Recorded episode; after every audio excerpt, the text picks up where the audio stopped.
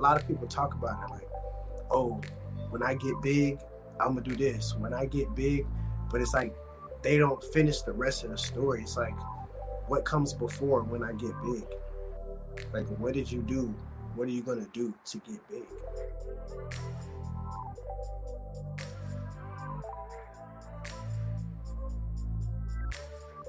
What's up, everyone? My name is Walt. I'm the host of Boss Locks. Now, if you're a day one listener, welcome back. And if you're a first time listener, thank you for joining us today. This is Boss Locks, a show where we are redefining professionalism, elevating black voices, and proving that natural hair and professionalism do coexist. Now, we do this by speaking to black leaders and CEOs to learn about their personal journeys and experiences working while black. Now, we have a special guest today, but before I introduce him, I want to give a quick shout out to the latest members of the Boss Locks Village. That is Alexis Parker and Bill and Lisa Schultz. I want to thank you so much for supporting this journey, being a part of it. Um, as an independent creative, you know, it's your support means a lot, a lot.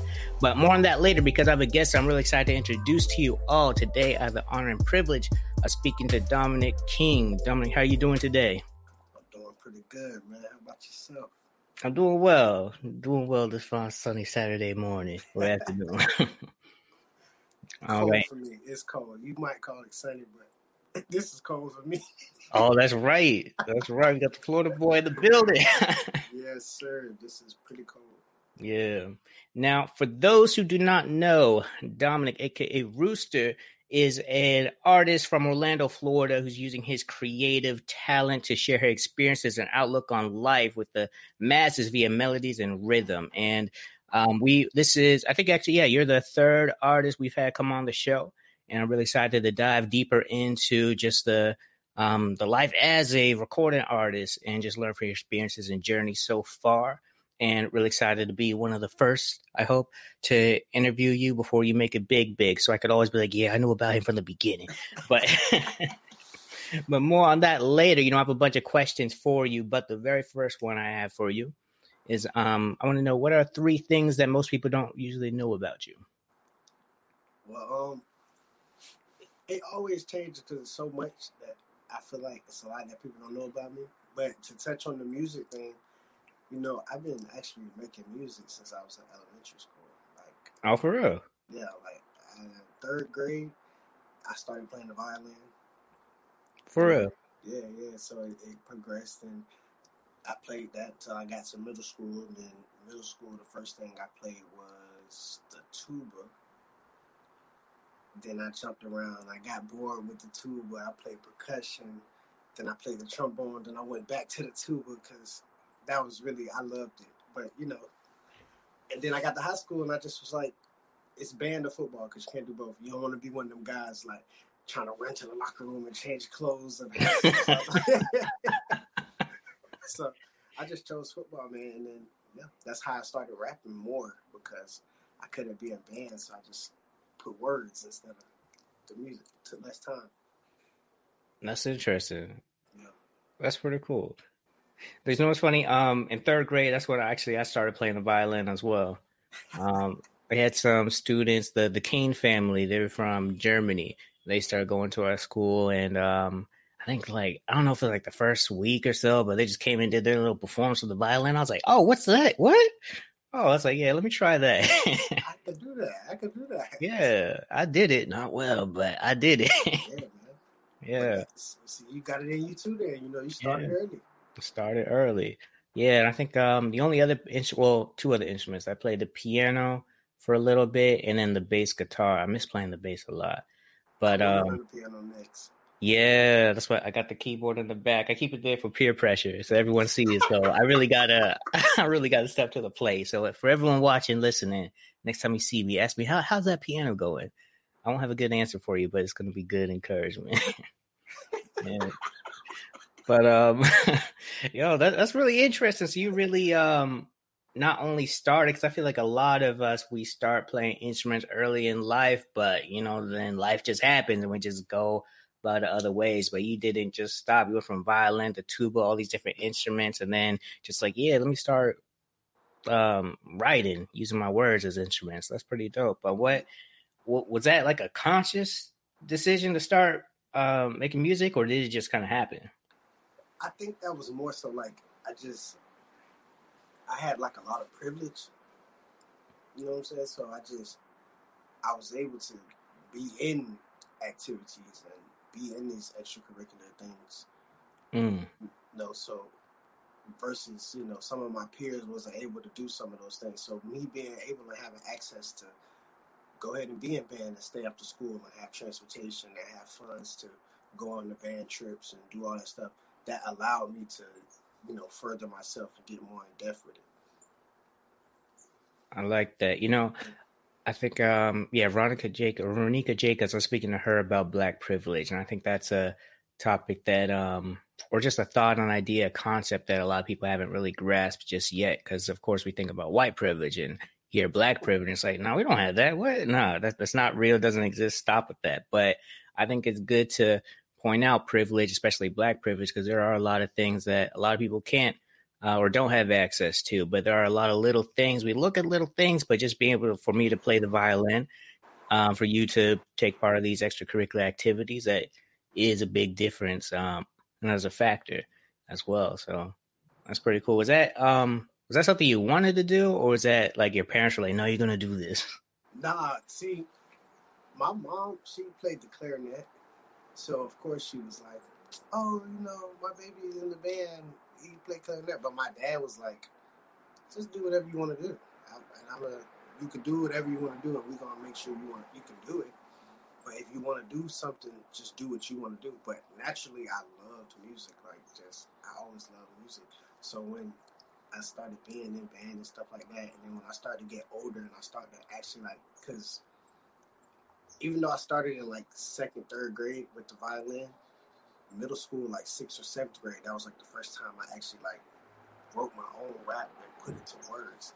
So oh, once Oh, I was doing that, yeah, it once I did it like that, it wasn't even about like oh school anymore. It was like okay, I could do this anytime. I could do this anywhere. You know what I'm saying? It ain't even about money. Like even to this day, I don't even rap for for money. I just rap for like because I love to do it. I love to make music. So I think that's what kept me going. That's what pushed me further that way. Interesting. Do you remember the first rap you wrote? I I kind of remember bits and pieces, but I tell you what, I'm gonna get my little brother Jaden to rap it to you because he remembers it. Oh, we need that. I, I, I like I remember like bits and pieces of it, but I always fumble over because it's I wrote it. I was like probably like 12 years old. Like, Mm. That was my first rap ever. So my little brother, but I ain't gonna lie, that's the funniest thing to me because he he says it like perfectly, and when he spits it, it, it reminds me of when I was a kid. I'm like, bro, he says it just like how I said it. How the hell did you get my stuff down pat like that? Man, that's what's up. So it wasn't like bad. It was actually like it was pretty decent. Yeah, it was pretty decent. Me and my friends, we had, it was. I had two other friends. You know, my name Dominique, so I had my friends Devin and DeAndre, and we had a little rap group we made called 3D.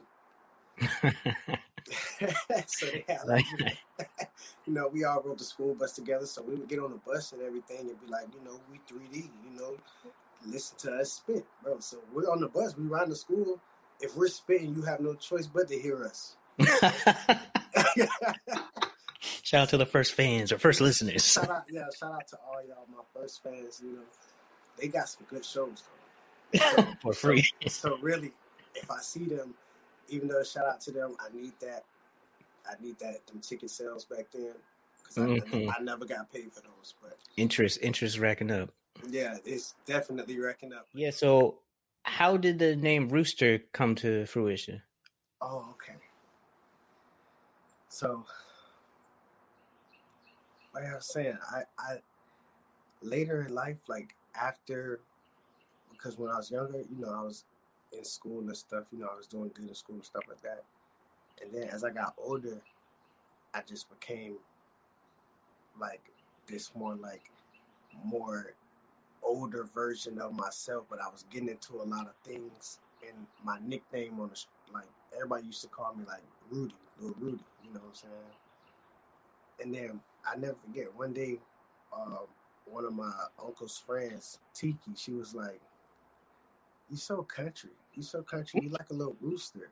and then all my friends was like right my well not all my friends my best friend black was right there and then my uncle j-bo was right there and they was like they started laughing at first they was like oh yeah it ain't no more rudy ain't no more rudy you rooster nah, nah, nah, you know it was like a joke at first you know what i'm saying and then literally after that i i never heard none of them call me rudy ever again they just used to oh Everyone's on the same page. Like it's, Rooster for real now. Rooster, like that's just what it was. They everybody was Rooster, and then Rooster turned into Roo.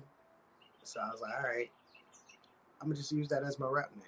You know, cool. Okay, word. Yeah, you know what I'm saying. That's what's up. Yeah, I know. Um, shout out to my VI people, but had a similar experience. But um, during practice, someone I think yeah, no, my coach was like, "Oh, Walter's a real tough cookie." And then um, my friend Juan, he's just like tough cookie, and like the rest of the practice, he'd be like, "Tough cookie, pass, tough cookie." Yeah. then everyone else on the team started tough cookie or cookie monster, then cook, and then just kind of transformed. Everyone at school just knew me as cookie. But hey, that's great. Yeah. Do, you, do you like cookies at least? Oh, I love cookies. Chocolate chip cookies, yo. If someone gave me a chocolate chip cookie, oh, it's worth, it's worth, It. it's worth it. It fit. It fit. Love it all. to kind of go back to the music scene. So, like, what I think from the outside world, I don't think anyone really looks for artists from Florida really like that. But obviously, I think that everywhere there's definitely a music scene, just the world doesn't necessarily know about it yet. So, can you kind of explain or kind of share with us like what it's like being an artist in Florida? Yeah, yeah, I, I, I definitely agree with that. Like, I don't feel like people are like oh, let me just find a Florida artist right now. Even though there is like a spotlight on a certain part of Florida, you know, like, and that spotlight is only looking at a certain type. You know, that spotlight has a filter on it. You know, so it's like, yeah, we're looking at Florida, but we only want this type of content from Florida. We don't want to. We don't want to hear about the real stuff. We don't want to hear about the conscious stuff. We don't want to hear about, you know, anything positive or anything other than the mold that we have designed for the world to hear that's from Florida. Because most of the time when you hear about, like, think about if you get on social media right now and the post says, Florida man, you automatically expecting some foolishness. Mm-hmm. So that's what the media wants in our music from us as well. Oh, really? You know, if you're a Florida artist, I'm expecting you to have like some, you know, some foolishness because I'm already expecting Florida to be wild. Like, if you're from Florida and you're not talking crazy, I'm not gonna respect you. Mm. That's how the media is. But I see it different. Like, that's why my music, I'm like, bro, I have to push a different wave. You know, that's why I have to push my music in a different market because it's like, I don't want to be put in that category of like, oh, this dude only makes this type of music, or this dude only makes, you know, this savagery type of music. But I really try to make something to like push a different narrative. Like, hold on, like, okay, yeah, we come from this environment, but this is how we feel about it, or this is our perspective on it. We're not doing this because we want to. We're doing this because we have to. There's no other option. Hmm. Do you feel like you should be making more like what people expect just as far as like I think there's a I think there's a lot of ways to make it. And obviously there's some ways that are probably easier than others, especially if that's like what people are expecting from you. But do you ever feel like you should have more songs that kind of fit that narrative? Nah, because I have like guidance and stuff like that. Mm. People that I go to for guidance. And I know that the route that I'm taking is going to be a longer road You know, it's gonna it's gonna take a, a, a longer time to get where I'm trying to go, but it's gonna be more, you know, fruitful at the end of that road. Versus if I go ahead and jump on this wave and jump on this narrative, that's what I'm gonna be. That's what I'm gonna be labeled as, even though that's not really me. And I'm not really gonna prosper from that because of that, like because that's just not me. Like if I try to be something I'm not, ain't nothing good gonna come from that. Mm-hmm. Yeah, one thing um I know I've noticed it listening to your music, but you also kind of spoke to off mic or um just about how you kind of make a conscious decision not to really I want to say necessarily like promote, but just really kind of talk about violence in your music. Um, can you speak a little bit like why you don't do that? Yeah, man. Like, I just don't like to project bad stuff on people. Like, if I don't believe in it, I'm not gonna project it on. If I feel like it's not the right thing to do, or if I feel like like for example, I, you know, in my meantime, even though I'm an artist, you know, I'm working on my my music career. I'm still a father, so in my day to day life, you know, I'm gonna do what I have to do to protect my family. So I might give you an example in my music on how to protect your family because that's the stuff that I do on my day to day basis. But I'm not gonna tell you or give you no advice on how to go do anything to put your life in jeopardy or do anything to put somebody else's life in jeopardy because that's not what I do on a daily basis. Mm-hmm. You know, so I think that's why I don't rap about violence. Like I just don't like to. Like when you get on social media, it's so much, it's so much negativity on social media. Like there's no, there's literally like nobody's pumping like the positive. Like it's like they got a big bowl of social media and they're like positivity, and then they like take the big bucket of like negativity, and they like they like hey, more of that. like, where's the rest? They need we need more negative posts now. You know, that's how it is. Like they don't, but they done programmed us to need it. If they would have programmed us to need positive energy, we wouldn't be like we wouldn't be interested into the negative stuff that they're posting. But because we're programmed to want the negative stuff, we're programmed to want the violence because we hear it in the music, we see it on TV. You know what I'm saying? So now when we get on social media, I'm seeing it two other ways. I need it. I need it in this other way too.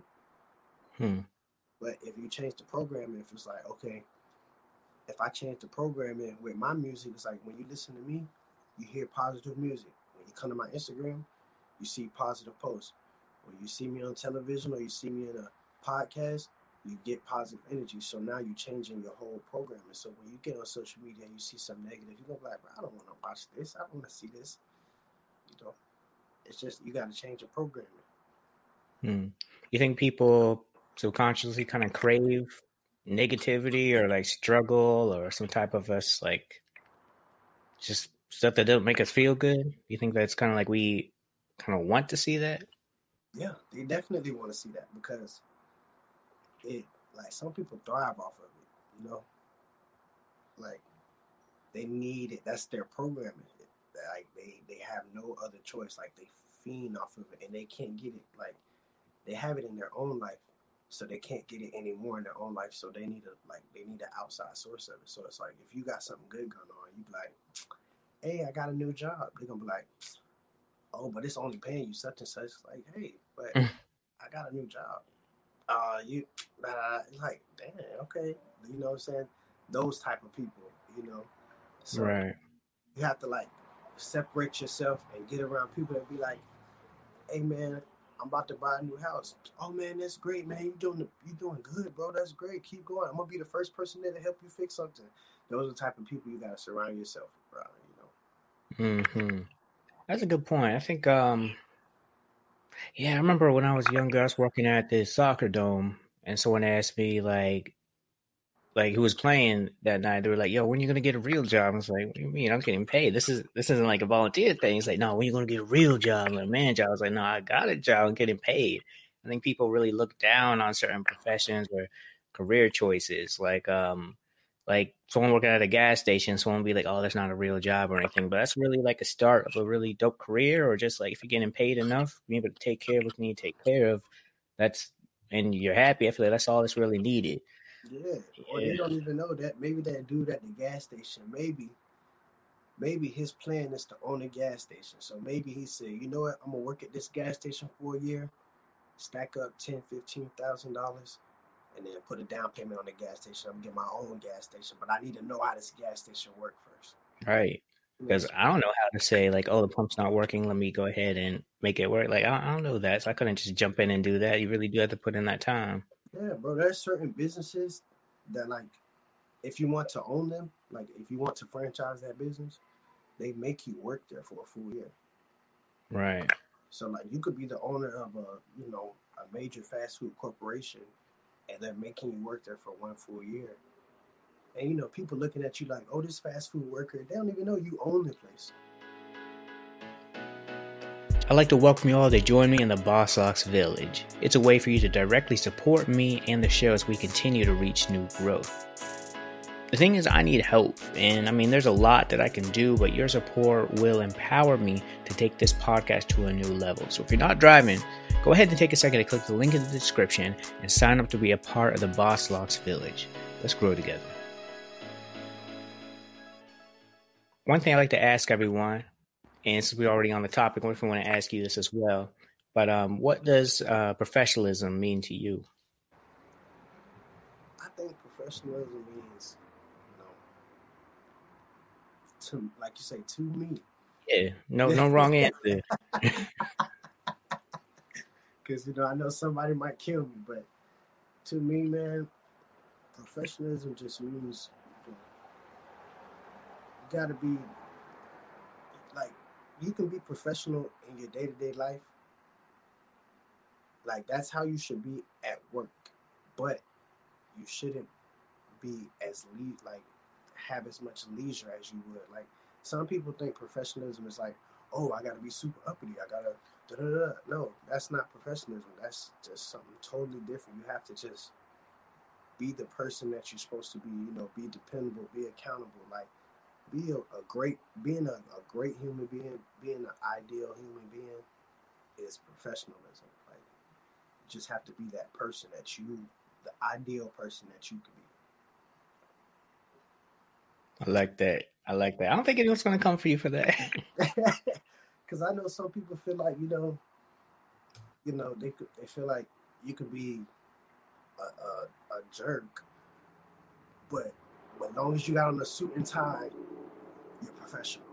Mm. Oh, he's just doing his job. No, that's not being professional. Right. You got that uniform on just because you got the uniform on, and just because you you fit in this box of an image, that don't make you professional. You could be professional with a t-shirt and sweatpants on, but you could still be a professional. That's right.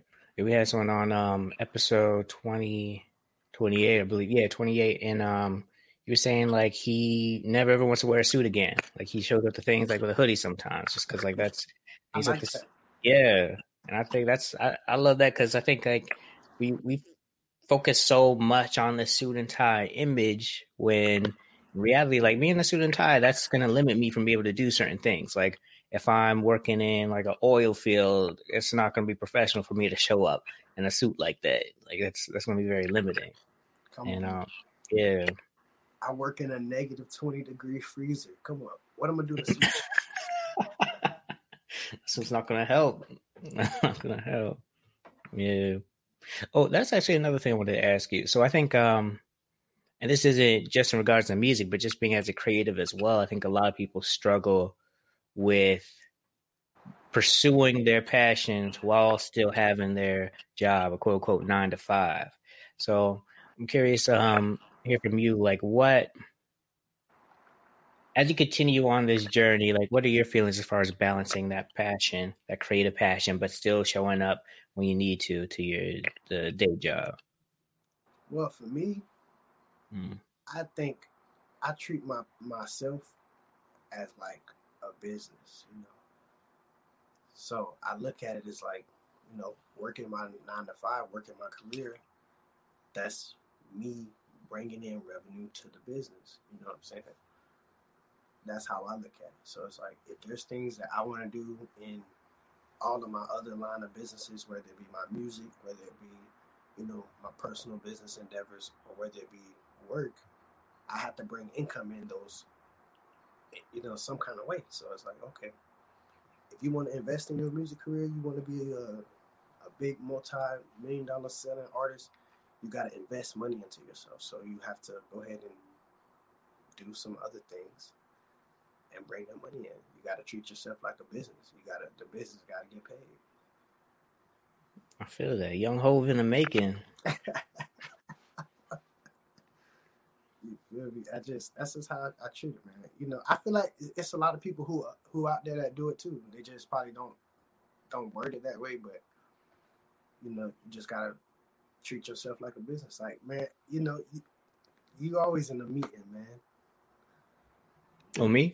Yeah, yeah, you. The business, the business gotta make money. The business gotta keep keep moving. That's true. You know, if I got time to stand still, if I'm the business and I got time to sit home and stand still, that means the business isn't making money right now. So I need to find something to do right now. Mm. So that's how I treat it. I feel that. So, um, another question I have for you in regards to that, I think it's interesting is being an artist. I feel like there's only so many ways. This is me as not an artist, but only so many ways to make money. Like, obviously, the direct way is to not put your music on Spotify or Apple Music or whatever, or Tidal, but to just put up on a private site and you have to pay to get to it.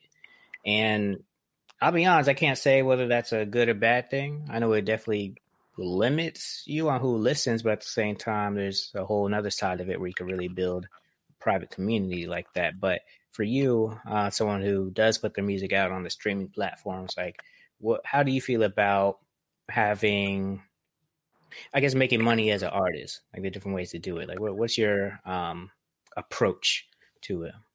Yeah, I, I apply the same concept of like being a business to it you just have to in this day and age, like the private, like you say, with the private stuff, it's cool. But with this day and age, you just have to be accessible.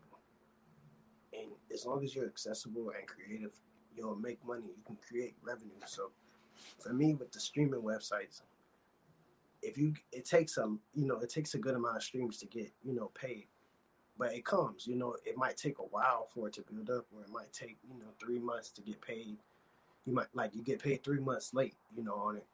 So it's fine, it builds up. But in the meantime, if you treat yourself like a business, you can make more money. You can sell merchandise, you know, you can perform, you can do appearances, you know. There's so many other ways you can make yourself profitable. Like I will I'm I got some stuff on actually I'll talk about with you later, but there's so much other ways that you can like, you know, make yourself profitable, you know, in this business. So you just have to be more creative, think outside the box, and then think inside the box as well. Like look at the same stuff that major labels do. What they're gonna do, they're gonna take you uh, essential to them, a nobody, and they're gonna put, pump a bunch of money into creating a brand for you. They're gonna make an image for you. They're gonna put a bunch of marketing dollars into you, create merchandise, create this like product of you that they can sell. And you know, that's they're gonna buy your likeness. They're not they don't care really so much about the music. The music is just something to bring them to the product. Like mm. like Walmart, their store is their music.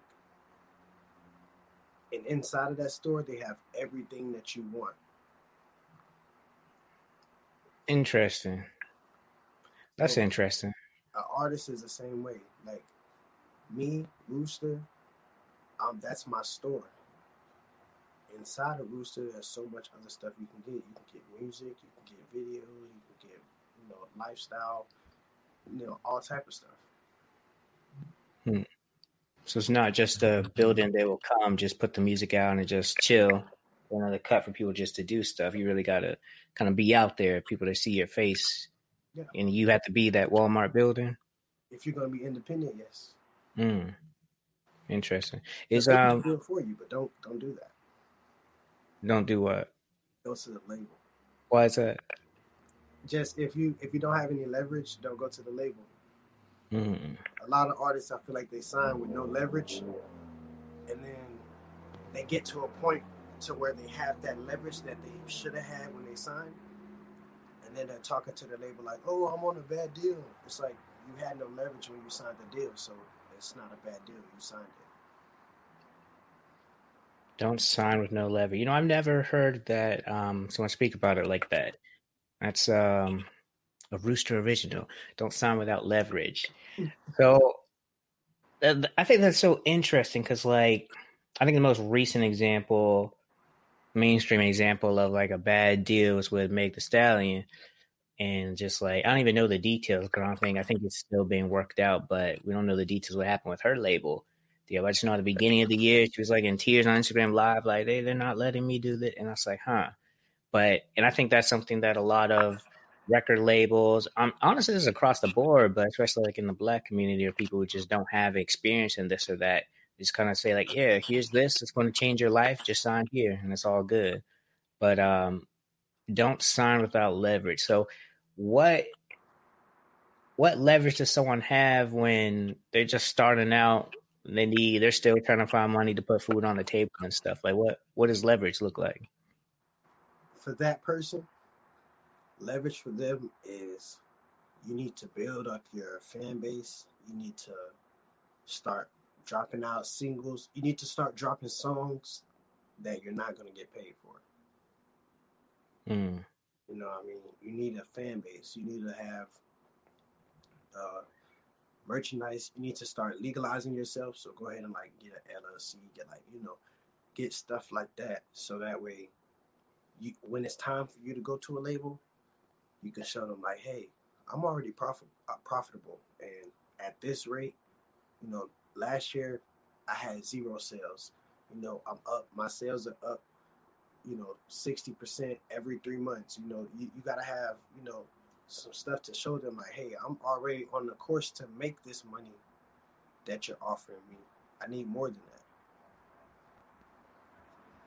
But hmm. if you just want to look at most people they make music and then they get a deal offer and they're like, oh, I'm not da da da because I gotta sign this deal because they haven't done any work to say to create leverage. It's like if you popping and you got and your song has a million views, why did you sign the deal? Why didn't you create t- like something as simple as creating t-shirts and selling shirts so you made a million dollars off a t-shirt and now you can tell them like hey hold on i made a million dollars already by myself how you gonna offer me a Hmm.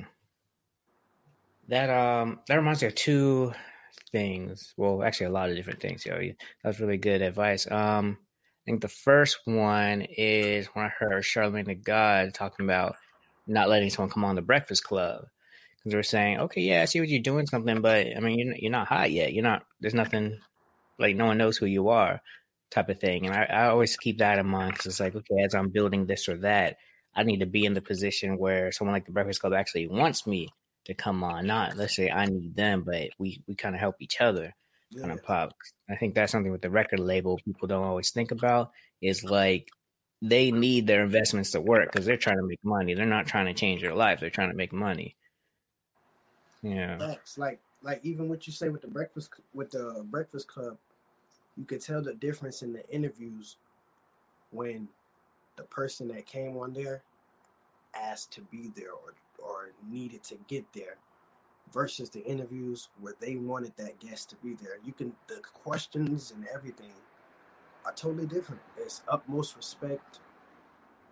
You know, they're, they're letting you speak, they're letting you get it off. But when you like, you can tell the people that was like, "Oh, I gotta get on the Breakfast Club," and then they get there and it's like, they clowning them the whole time. They're like, why y'all not? Why y'all don't treat me like such and such? Why y'all don't treat me like this and that? It's like, cause you're not there yet.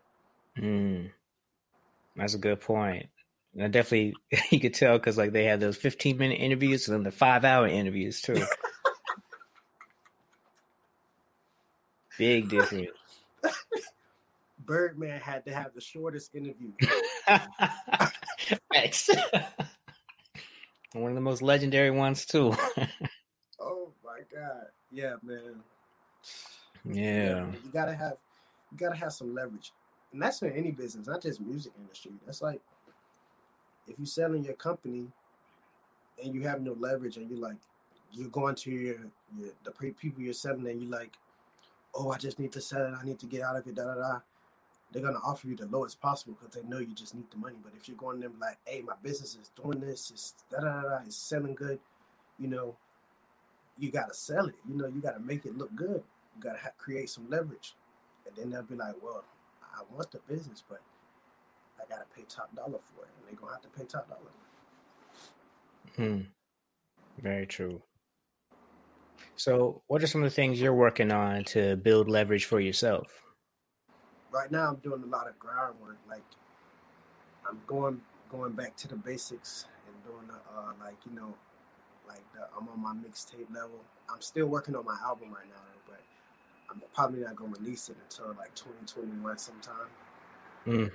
But um, I'm dropping like you know a lot of singles right now, probably about a single a week, just to create you know some buzz, create my fan base. You know, I'm making a lot of doing a couple shows. I've been trying to chill on the shows a little bit though because of COVID. It is real, so you know I pick, I pick and choose what shows I want to do. But mainly my grind is like social media, you know, advertising, billboards, you know. And right now I'm working on getting like you know some, street team together so I can actually like go out and do the groundwork that I need to do to mm. build some more buzz for myself. So what's the street team look like in like now? Because I know back in the day, like you had to have that. It's like how else are people going to find out about you? But now we have the internet. So I've always thought about the concept of a street team today, but I don't even know what it would look like. So what what are some of the things you look you're thinking of as far as like this the street team? See, for me, because I would love, I want to be a part of it. I don't want to just outsource it. Mm-hmm. My ideal street team would be you know, a uniformed unit of people that during the night they take over the city. And when people wake up in the morning, that's all they see consistently. Every time you out and about, you see the same image consistently, and they make sure that that's going to happen every every day of the week. But you know, on the weekends, of course, when people are out and about, you know, Friday, Saturday, Sundays, when people are in the clubs, it might be a show on Wednesday or whatever. You know, you out in the parking lot, tearing the parking lot down. You got posters on the on the poles, stuff on people's cars. Just you want people to get familiar with your face, because if you see me the first time, you might look me up. You see me twice, you're probably gonna look me up. But if you start seeing me three or four times, you're gonna be like, "Hey, what is this?" Hmm. You know, first thing I thought of when we started talking was like an organized flash mob. So together, just bring a bunch of people to dance to your songs. Like, let's do it, guys! Come on. Yeah, not not not that big. Maybe like four or five people, but you know, we just go from spot to spot, tagging it up. I feel you. That's a good point, actually, because you know they say it takes like anywhere from eight to twelve and beyond times they for someone to hear something, see something before they make the sale. Like rarely do people actually buy on that first time.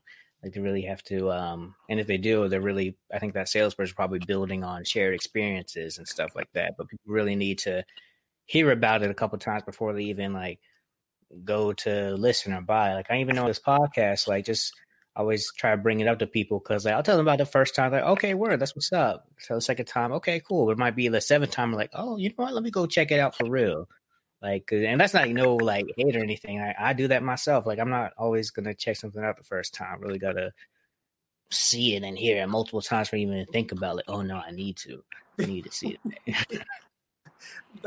I feel you because I'm guilty of it. Because I'm an artist, like you know, I'm more inclined to listen to someone Mm-hmm. But for the most part, it takes me a while. I'm like, uh, all right, I've seen it five or six times now. Let me just go ahead and check it out. Yeah, I feel like it's human nature too. So it's not even like I think a lot of people are like, man, no one ever listened to me supported, but yo, like, there's only so many hours in a day. Like, there's a lot, and everyone has, yeah.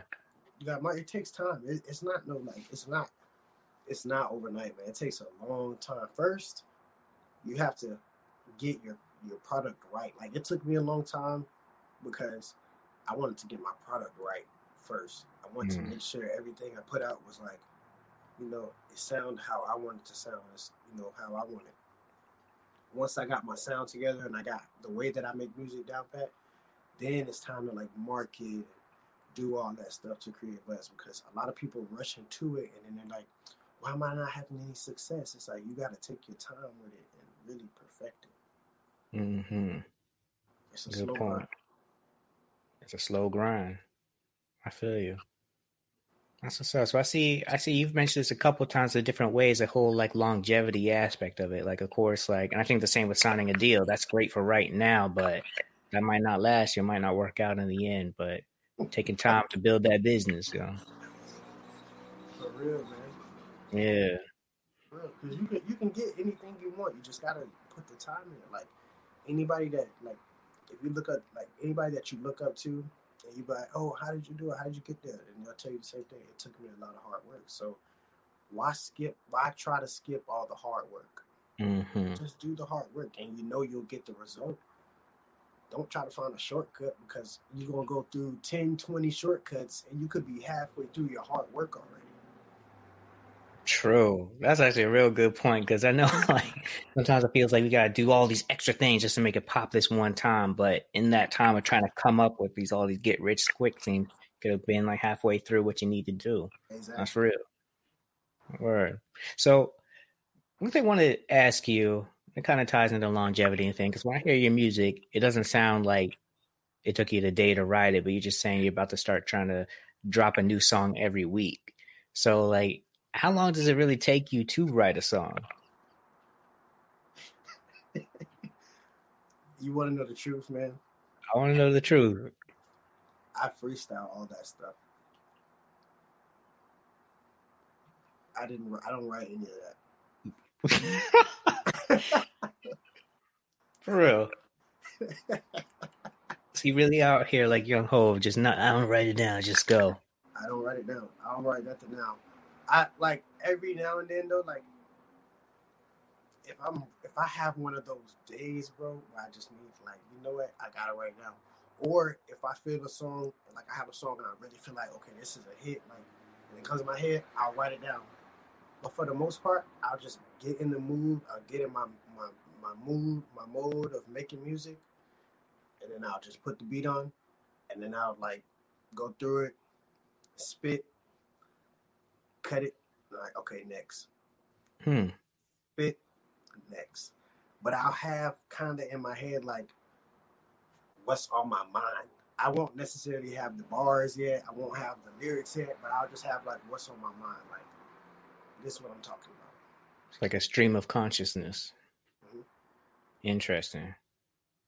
Hmm. So I think I think that's also something interesting. I don't know if you realize it or not, but I think um, I forgot who said it. So I'm just going to credit Jay Z for it because I like to give him his props. But you're saying like you really have to find out what your creative process is. Like that time when you did something amazing, you got to really um, intentionally kind of document like what were all the different stimulus and everything that took to create that moment for you. Because I know like writer's block.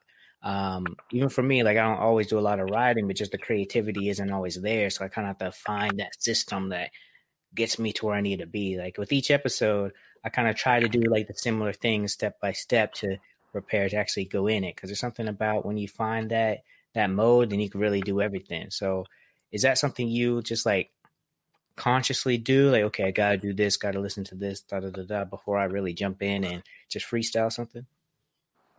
I think it's more so like for me, my my music making process is like I'll in order to get in the mode of making music, you know, I cut the music on, you know, I, I make it to where, you know, it's not so bright to where I am.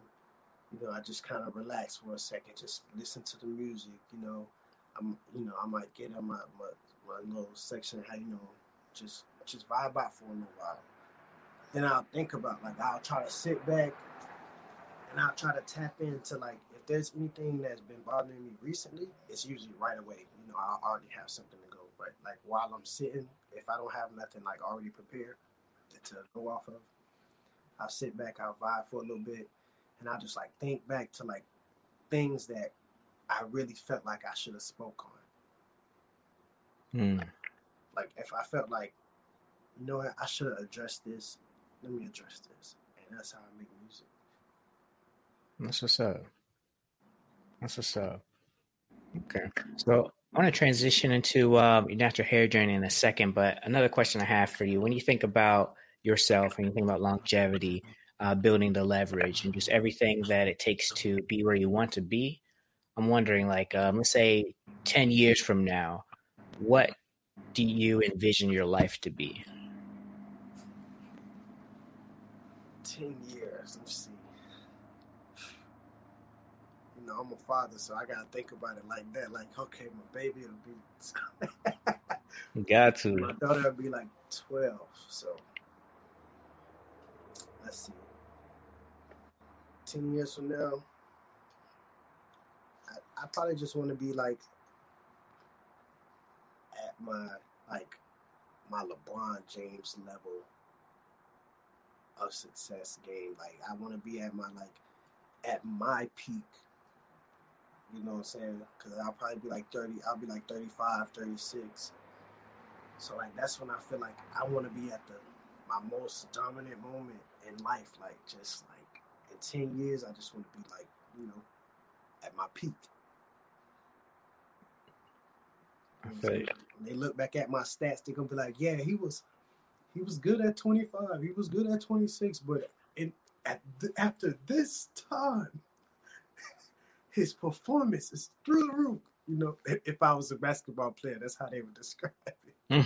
I feel you. I like that a lot. LeBron James level. You feel me? That's how I look at it. Like that that Kobe Bryant level, like that just Mamba mentality. Like I feel like I'm already becoming into that level. Like I, I've already like I can sit back and witness.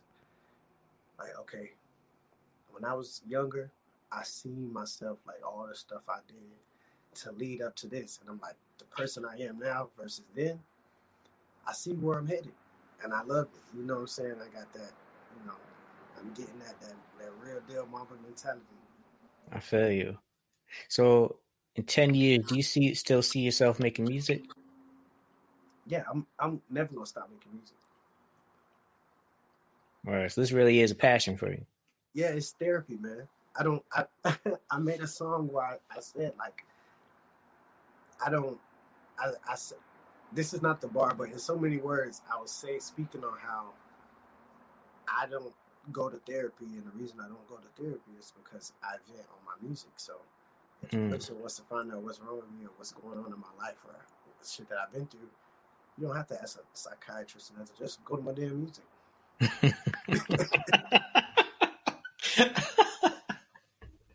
I feel you. like, what's wrong? You don't know what's wrong? You must not listen. you must not listen. Said it all in track 12. Yeah, but I hide it. I hide it, though, in melodies and rhythms. And my songs are so, like, you know, like catchy. Like, oh, you know, you might be singing along and not even realizing like, damn, this is sad. Mm. But you just like, oh, you know. So that's how I get it out. I like if I'm really going through something, I'll just put it in a song, make it really catchy. Mm-hmm. And yeah. I feel you. I have one other question for you uh, about music. Who? Hmm. All right, no order, but who are your top five? Like I can't have you on. Like I actually feel like I did a disservice to the other two hours I had on because I didn't ask this, but no, I have to ask this. What, who's your top five? No order. No order. Okay, I'm gonna give you a solid top five, right? But I know, I just know that people are going to now that, that last question I was like, they're gonna kill me for this one. they're not gonna be mad at that. This right here, I feel like this gets artists killed right here. yeah. Say goodbye to all your political connects. I'm sorry to anybody I offend, but no order. My top five. Okay, I'm gonna say I'm gonna put Young Jeezy in there. I'm gonna put J. Cole in there. I'm gonna put yeah, so so right now I say I got Young Jeezy, J. Cole. Even though I only know a few of his songs, I don't know a whole lot of his songs.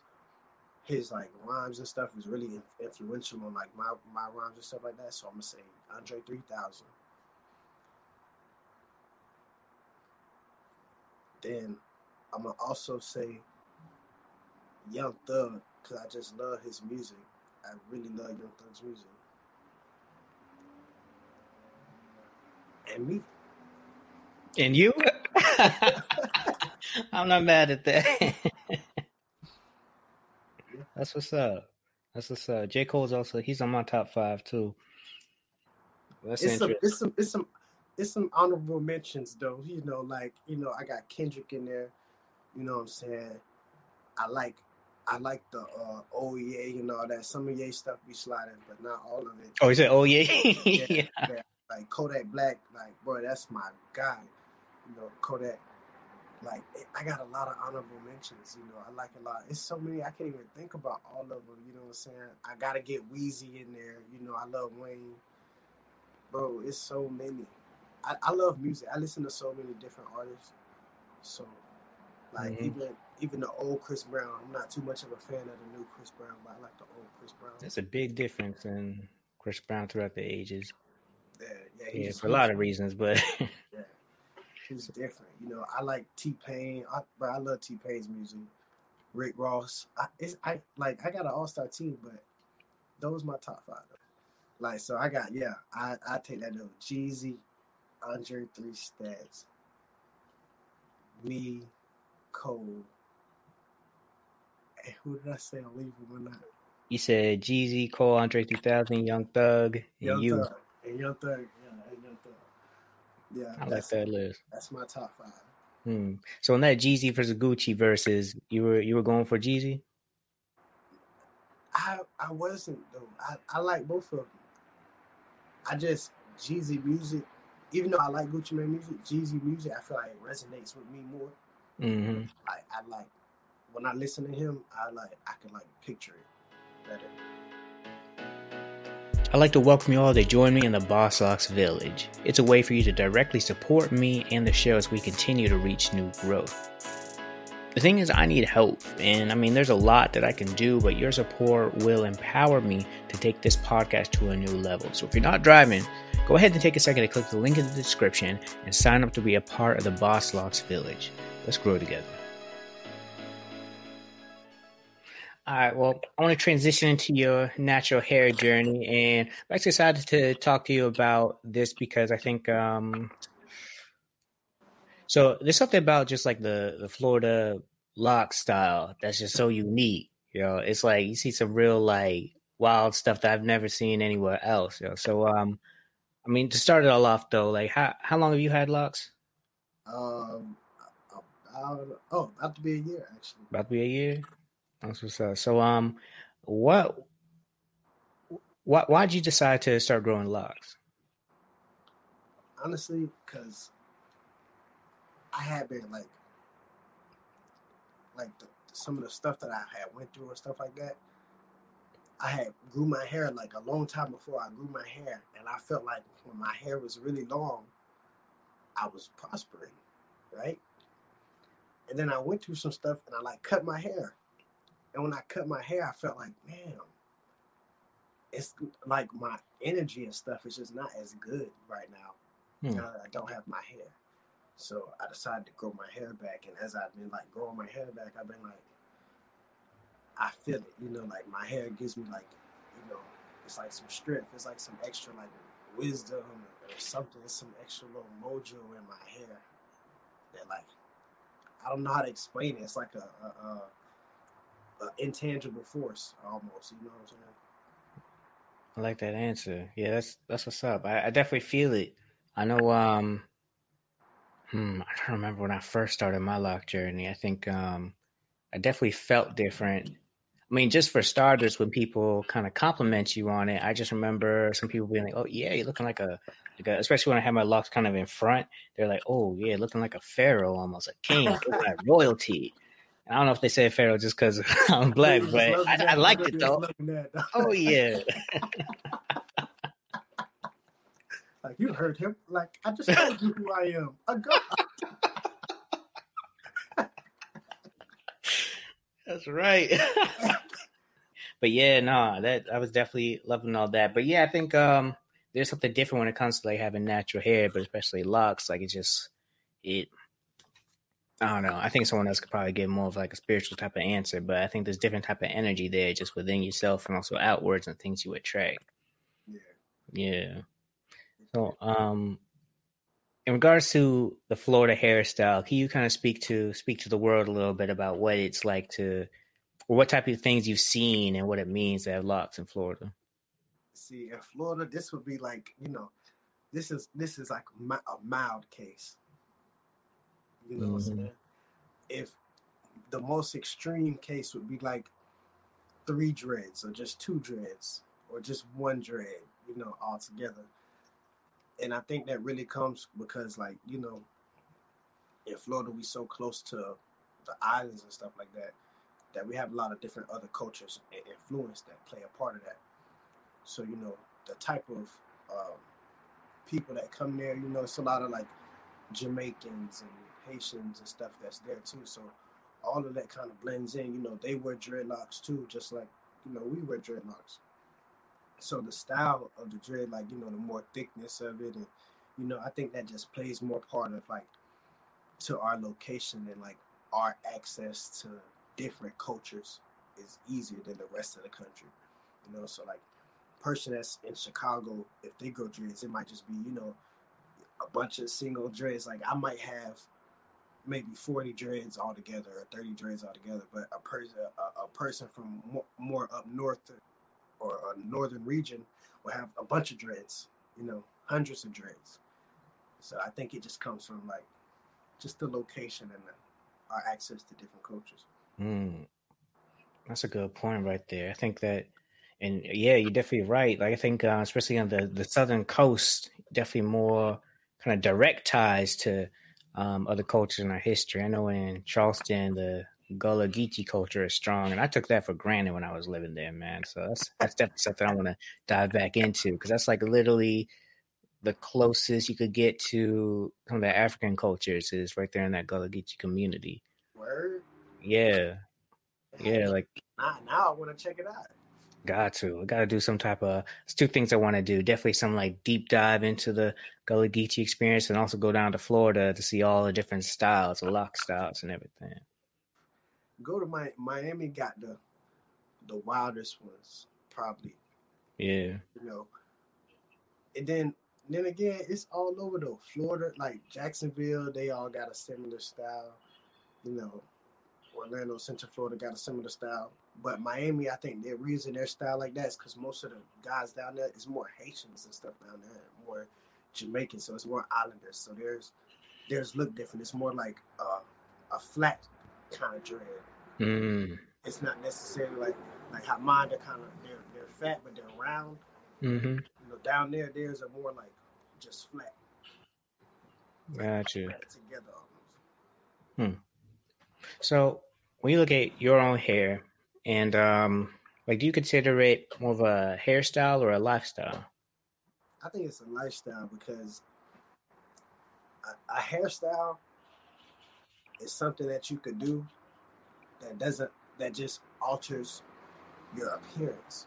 It doesn't mm. alter or affect anything else in your life. But when you have dreads, that alters everything else in your life like in a social aspect. You know, it, it doesn't change the way you eat or anything. It doesn't change the way you, you know, do your day to day. But it's gonna change the way you are in a social setting. Like when you go to a store, it's gonna change the way people look at you and how people perceive you. You know, so I definitely think it's a lifestyle. I agree with that. Yeah, that ties back to what you're saying as far as like the the different energy you get in life when you had longer hair versus shorter hair. Mm-hmm. Yeah. They gonna judge you. Facts. That's facts. Do you think um since you started your locks, how have people uh, reacted to it? um I I feel like I I get mixed signals because you know sometimes I like to put them in my, you know, my real deal, my Florida style. I like to wick them up. I put them all together, so I probably have like, you know, five dreads all together. So when I go out looking like that, you get mixed signals. You get some people that be like, you know, they just look and you can tell they're talking about you because you know everybody got the mask on now. So you lean towards somebody and lean in. I, I know you're talking about me, and then you have like the the old white ladies who actually will be like, "Oh, I like your hair." so that's that's a plus. uh,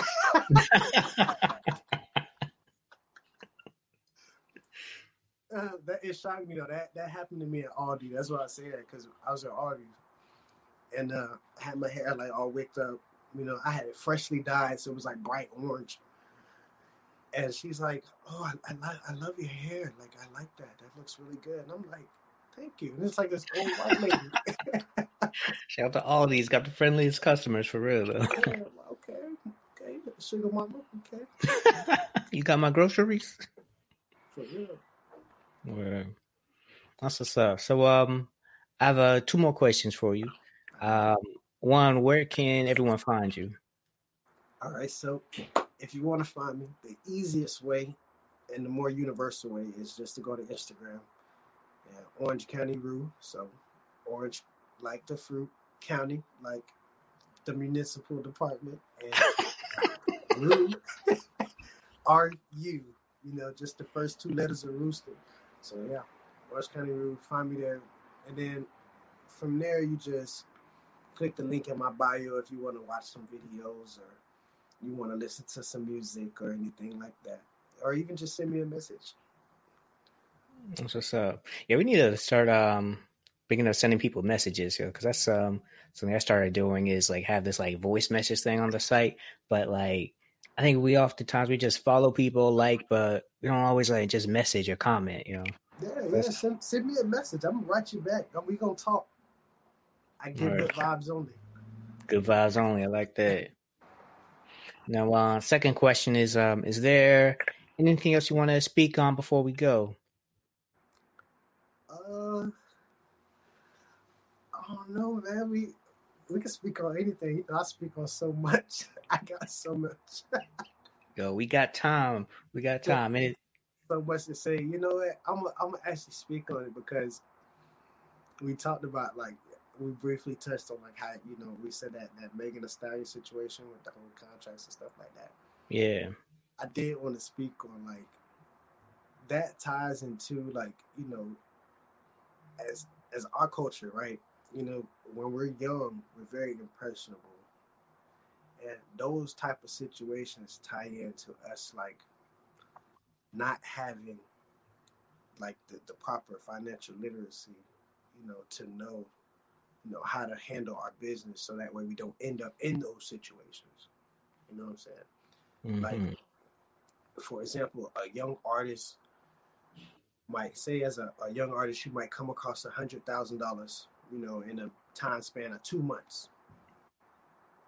Most people that that are our age, that's in our generation, most people they come across a hundred grand, they can go buy the car that they wanted.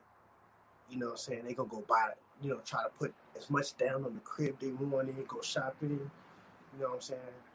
They might not even buy the crib. They just might even just, you know, go rent the most fire spot, and then go shopping or whatever. But then they don't understand like how to get in those situations to where they don't have any leverage. But it's like if you're a young artist and you come across a hundred grand, and the op- on the opposite end you say, you know what, let me go buy something with this hundred grand that's gonna make me money. And then the shit that's making me money, then I go buy all the shit that I want. I can go buy that car, I can go buy that crib, I can go buy that chain, you know, all that shit. But don't take don't take everything that you work for and then blow it and then now you got to sell yourself just to get a piece of your your own pie. Like that's that's working backwards. You feel me? So i, I think people should the solution to that is people should just start practicing you know their financial literacy. Like just start practicing ways to make your money make money. Like work hard, work, put two, three years in and stack up, you know, as much money as you can. It might take you three years to to save eighty thousand dollars, or it might take you three years to save hundred thousand dollars. Okay, that's cool. Wait the three years, get your hundred grand, and then don't spend that hundred grand and blow it all. Just take the hundred grand, spend all of that shit to buy something that's gonna make you some money, and then once you that shit start making money, then you can you can splurge because you got an endless supply of fucking money. You got a money printer now. Mm. You know what I'm saying? So that's that's my message. Though. Just don't work backwards. Buy you a money printer. I like that. That's a good point. That's a good point. I think um hmm. That's interesting, yo. Yeah, I guess we did kind of speak on already, but just like the act of signing that deal, um, you know, I actually I remember the first time I held a hundred dollar bill, and I was like, "Yo, that's actually wild." And like it, it sounds small, but I remember I was in college. I was a server and at Applebee's. I don't know why they had. I think just like the the week's worth of tips or whatever just ended up finally being at the hundred dollars, and they gave me a hundred dollar bill instead of the stacks. And I was just kind of kept it for a while. It's like, yo, this feels good. And I think when you are presented with just like a certain amount of money you've never seen before, it's like you don't even know what to do with it. It's like, yo, I got money you've never had. I could do anything. Cause like a hundred dollar thousand dollars, that's like something that a lot of people never have at one time. And that's like it's like what what are you supposed to do with it? Like I could do anything. Like I remember I went to Miami for spring break one time and I had my my refund check from school. I was like, I was just like, yo, you out of money, it's all good. I got you. Like we're, we're all gonna live it up. That's the black lottery. Yeah, for real. For real though. yeah, man. I, I, left Miami broke, by the way. oh man. Yeah, but I didn't regret it because I live. I like that's experience I'll never forget. You but can't regret it. You can't regret it. Money is accessible, man. You just gotta figure out how to buy a money printer. Mm-hmm. A bunch of different kind of money printers, you know. Like like you say, we we might not know what to do with it, but that's okay. If you if your plan is to, you know, like I say, spend two, three years and get that, you know, hundred grand or whatever, or two hundred thousand, whatever it may be, then you that means you have two years to figure it out. Like, right. You, you can figure that shit out. So some people be like, man, I'm not trying to spend a year learning how to do this. Okay, so if you don't do that, then what else you finna do for the whole year? True. So you finna spend a year. It's more. It's more valuable to you to spend a year doing nothing than it is to spend a year at least learning how to do something. That's a good point. That's a good point because like you on your journey, like you already know how to put out your own music everywhere. You know, you're working on putting together that straight team. So by the time the label comes through, it's like the things that they would do for you, you already know how to do, and you got people that do who do it. So, yeah. people have to want to put the work in, man. It's not. It's not easy, bro. It's, it's it's easy, but it's not easy. Like it's not easy to like change your mindset. But once you change your mindset, it's easy to do everything. Like it's easy to get on the internet and drop a song. Like I can get, I can leave, I can get off this chat and go drop a song right now. True. you know, it's very easy. I can go to the park today and have Ebony shoot clips and drop a video tonight if I wanted to. You know, so right. The, the aspect of doing it is super easy. It's just you got to change your mindset and be like, I want to do this now. Mm-hmm. Like I, I play video games, but I play it, you know, it's free time. It's like you can't play video games all day. You gotta like if it's the middle of the day, you playing some games, you're like, you know what? I want to do this. Go do right. it. You know what I'm saying? A lot of people talk about it like, oh, when I get big, I'm gonna do this. When I get big, but it's like they don't finish the rest of the story. It's like what comes before when I get big. Mm. Like, what did you do what are you gonna do to get big? So That's a good point. Gotta finish the story. Same way when people be like, when people talk about violence, that's why I don't rap about violence because people talk about violence and they don't finish the story. They be like, if such and such try me, I'm gonna shoot his house up. And then that's all they say in the song. But they don't they don't never finish the story. They're supposed to be like, this is how the story's supposed to go. It's supposed to be like, if such and such try me, I'm gonna shoot his house up, and then I'm gonna miss, and they gonna get mad, and they gonna come back, and they gonna kill me, and then my kids gonna be orphans. That's the whole story. True. you know that that's the whole story. Why they don't say that in the rap? They just say the first piece. Facts. That's true, man. It's almost it's almost misleading, really, because the music whether you think it is or not, it definitely influences you. Not saying here that's going to make you go do that, but it still like paints that idea in your picture, like, oh, that that's it, that's cool, and then we just go back to doing what we were doing. But nah, there's there's uh, repercussions to everything. Yeah, you got to tell them like, oh, then somebody gonna see you do it, and you're gonna have to spend twenty thousand dollars on a lawyer. They're like, hold on, wait, I ain't even. I don't have 20 grand. I know. But you're to do it anyway. mm-hmm. it's crazy, bro. Yeah. I try to teach people a different way. I done been through a lot of shit. So I try to teach people a different way to not go through anything that I've been through. Mm-hmm. if you're already going through it, I'm gonna show you how to get out of it as smooth as possible and still maintain your morality. That's key. I think that's part of what's missing. Like people want to just, yeah, share the highlights, but not really the the what happened after, what happened before, and just really because I think it's it's like I mean, it is key to show the highlights so people could aspire to this or that, but we got to see the struggle too, like the reality of it, the the misses, the L's, all that stuff, so we know how to go through things as smooth as possible, how to react and kind of be more proactive to certain things. So we know when we're in those situations what to expect and what type of moves we got to make. Facts. That's why I'm always, if I speak on it in, in one of my songs or something, I always give enough information for someone to, to grasp the concept and understand it. I don't leave nobody hanging by a thread. You know, if, if, I if I'm literally if I'm in a verse and I'm talking about in that verse something that I did that was bad, I guarantee it before the end of that verse, I'm gonna tell you the consequence that I suffered for that. Mm. You know what I'm saying? But if I told you something I did was good, I'm gonna tell you the outcome. You know, vice versa. I'm not gonna just tell a piece of story. Gotta be honest with the listeners. Yeah, that's what people like.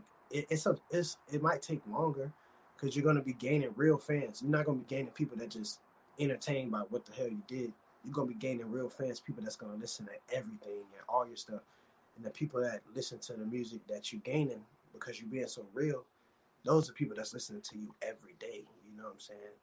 and you just steady gaining those type of followers. So when you get older and they get older, those people don't got older with you, so now they love you. Like look at Jay Z, he got fans that have been his fans since they were like 19, 20. Now right. 40, 45, they're still his fan. That's a good point. It actually reminds me, I almost don't even want to mention his name, but I feel like he's such a good lesson. but like Tekashi Six Nine, yo, like he, he's the biggest example of like trolling and clout chasing like now people don't even mention him. Like no one really cares about him whatsoever. He's trying to get on shows. People like, nah, I'm good. Like you need me. It's like, yeah, I'm good. I'm good. That is a prime example of clout chasing going wrong. Mm-hmm. He did what he did, and he clout chased, and it got him nowhere. Yeah, like it worked for a minute because he's like the only thing anyone ever talked about, but now it's like, yeah, but with the lifestyle that he has, how long until that well runs dry? Hmm. When you like, bro, I've been, I, I have experienced karma in all levels. And when you think you get spared, it doesn't spare you. Right when you think you spared, that's when she be like, "Oh yeah, he thought it was a game." Not right. not. So you can't think like that. Like his, his. Some people might think he won. Like, oh, he didn't do no jail time. Got out. Yeah, but he's not gonna win in the end.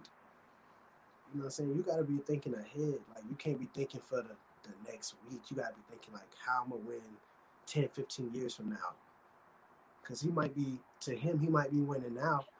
But in five, six years when that money running dry, you know, people don't care about his music as much because his fans right now done got older. You know what I'm saying? So now they they done outgrew him because he can't grow with them. You know what I'm saying? So that's just gonna die off. He gonna be that dude that fell off and somewhere I just want money in the bank. Have no time for them. We just pray and say amen. Been here, boys, since way back when. I just want money in the bank. All right, that is a wrap. Thank you for listening to the Boss Locks podcast. If you like today's episode, make sure you're subscribed and following us on Apple Podcasts, YouTube, Spotify, Google Podcasts, and more. And don't forget to check out the links in, in our description to learn more about our guests, how you can support our show, you can leave us a voice message, and become a member of the Working While Black Facebook group. Thank you all for listening today, and we'll see you Tuesday for our next episode. Baby, please don't stress me out. I just wanna have some fun. Bang too much. But that's fine, I'll chase his mumsy. She don't love him, but she loves me. Feelings mutual, baby, trust me, baby, trust me.